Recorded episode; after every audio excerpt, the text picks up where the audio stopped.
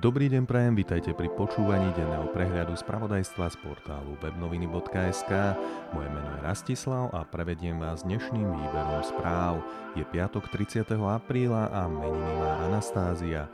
Dnes je Svetový veterinárny deň. Začíname domácou top témou. Programové vyhlásenie vlády je podľa Hegera vyjadrením túžby po zmenách. Pilierom vlády Eduarda Hegera bude aj podpora rodiny. Uviedol to na tlačovej konferencii predseda vlády.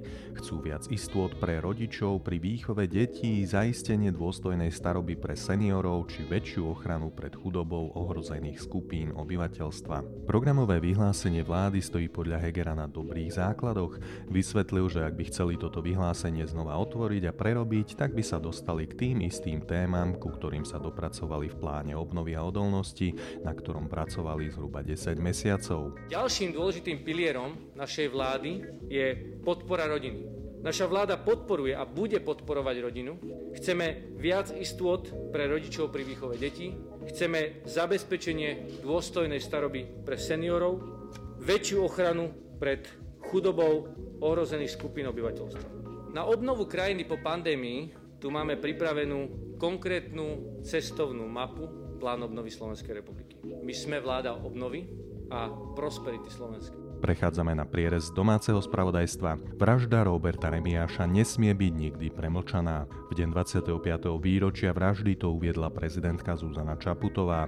Pripomína, že ide o udalosť, na ktorú by sa nikdy nemalo zabudnúť a ktorá je doteraz traumatizujúcou ranou pre celé Slovensko. Z prípravy vraždy bola podozrivá vtedajšia tajná služba SIS, obvinený bol aj vtedajší riaditeľ Slovenskej informačnej služby Ivan Lexa, ktorého však neskôr súd zbavil obvinenia. Poďme ďalej. Kolíková a jej rodina podľa Smeru okráda ľudí a vyciciava štát. Strana Smer SD podá v Národnej rade návrh na vyslovenie nedôvery ministerke spravodlivosti Márii Kolíkovej. Na štvrtkovej tlačovej besede to povedal predseda strany Robert Fico. Mária Kolíková a jej rodina podľa Smeru SD okráda ľudí a vyciciava štát. Fico včera poukázal na to, že spoločnosť Elektronika, ktorej predsedom predstavenstva je brat ministerky Kolíkovej a v ktorej bola členkou predstavenstva aj ona v roku 2016, uzavrela v roku 2020 z RTVS zmluvy za 1,5 milióna eur. Aj koniec apríla prináša nové korupčné podozrenie. Väzobne stíhaný oligarcha Jozef Brhel mal podľa obvineného podnikateľa Michala Suchobu dávať pol milióna eur bývalému ministrovi financií vlád strany Smer SD a súčasnému guvernérovi Národnej banky Slovenska Petrovi Kažimírovi. Včera o tom informoval portál topky.sk. V roku 2015 alebo 2016, nepamätám si presne, sa Jozef Brhel preriekol a povedal, že minister dostáva od neho pol milióna eur. Keď som na neho vypleštil oči, tak mi s úsmevom povedal, že Fero dostáva určite menej. Uviedol podľa portálu vo výpovedi Suchoba. Ešte jedna informácia z prierezu domáceho spravodajstva. Lukáš Kúdela sa stal prvým slovenským pilotom, ktorý riadil americkú stíhačku F-16. Prvým slovenským pilotom, ktorý riadil stíhacie lietadlo F-16 je nadporučík Lukáš Kúdela. V pilotovaní sa postupne vystriedali všetci štyria piloti, ktorí aktuálne trénujú na základni v americkej Arizone. Slovenskí piloti lietali pod dohľadom inštruktora. V tlačovej správe o tom informovala hovorkyňa rezortu. V tejto chvíli prechádzame k výberu zo zahraničného spravodajstva. Europoslanci premenovali zelené pasy na osvedčenie proti COVID-19. Európsky parlament vo štvrtok schválil svoj rokovací mandát k návrhu na zavedenie osvedčení Európskej komisie pre ochorenie COVID-19, ktoré by mali aj napriek pandémii opätovne umožniť voľný pohyb v Únii.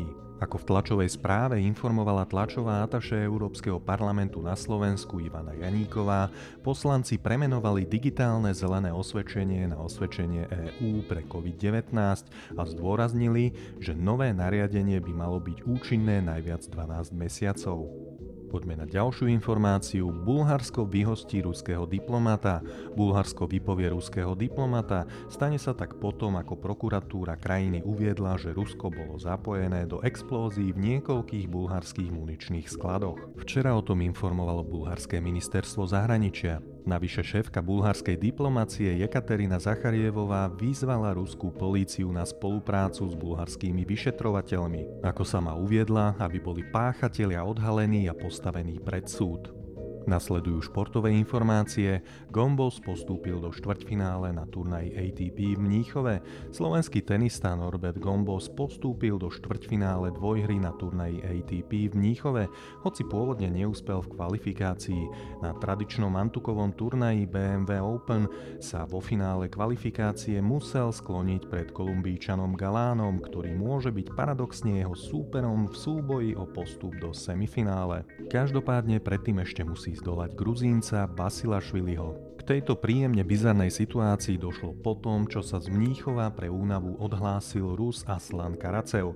Nahradil ho rebríčkovo najvyššie postavený neúspešný kvalifikant, čiže Gombos, ktorý je 95. v rankingu ATP.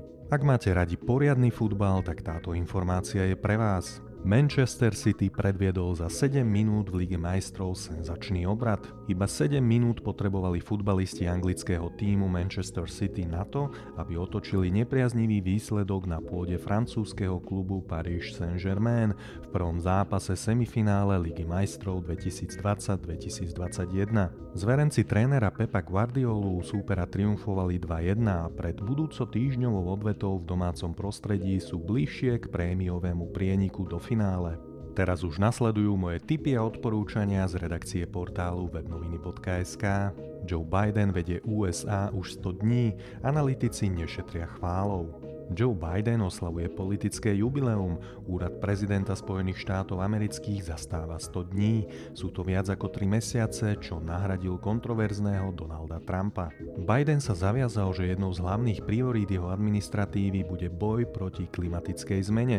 V tejto súvislosti podpísal výkonné nariadenie, ktorým sa začal proces opätovného pristúpenia Spojených štátov k Parížskej klimatickej dohode z roku 2015. Nového prezidenta čakala tiež výzva výzva spojená s odchodom vojakov z Afganistanu. Tí by mali napokon odísť do 11. septembra, keď si svet pripomenie 20. výročie teroristických útokov v USA. Viac k tejto zaujímavej téme píše Lukáš Dedík. Môj druhý typ na článok je určite zaujímavý aj pre abstinentov. Môžete po očkovaní proti COVID-19 používať alkohol? Odborníci sa zhodujú, na imunitu má pitie veľký vplyv. Ak ste už očkovanie podstúpili alebo sa na ňo chystáte, na mieste je určite otázka, či existuje niečo, čo môže imunitnú odpoveď organizmu v prípade vystavenia sa vírusu SARS-CoV-2 oslabiť či narušiť. Vedci upozorňujú, že alkohol to dokáže. Otázkou vplyvu alkoholu na imunitnú odpoveď po očkovaní vakcínou proti ochoreniu COVID-19 sa vedci na celom svete začali zaoberať potom, čo v decembri minulého roka ruské úrady varovali očkovaných Rusov, aby ne nepili alkohol 42 dní po vakcinácii. No a viac k tejto zdravotnej téme sa dozviete v článku Petri Lánikovej. Piatkový infobranč je vo svojom závere, povieme si ešte, aké počasie môžeme dnes očakávať. Malo by byť oblačno a zamračené, lokálne cez deň polooblačno.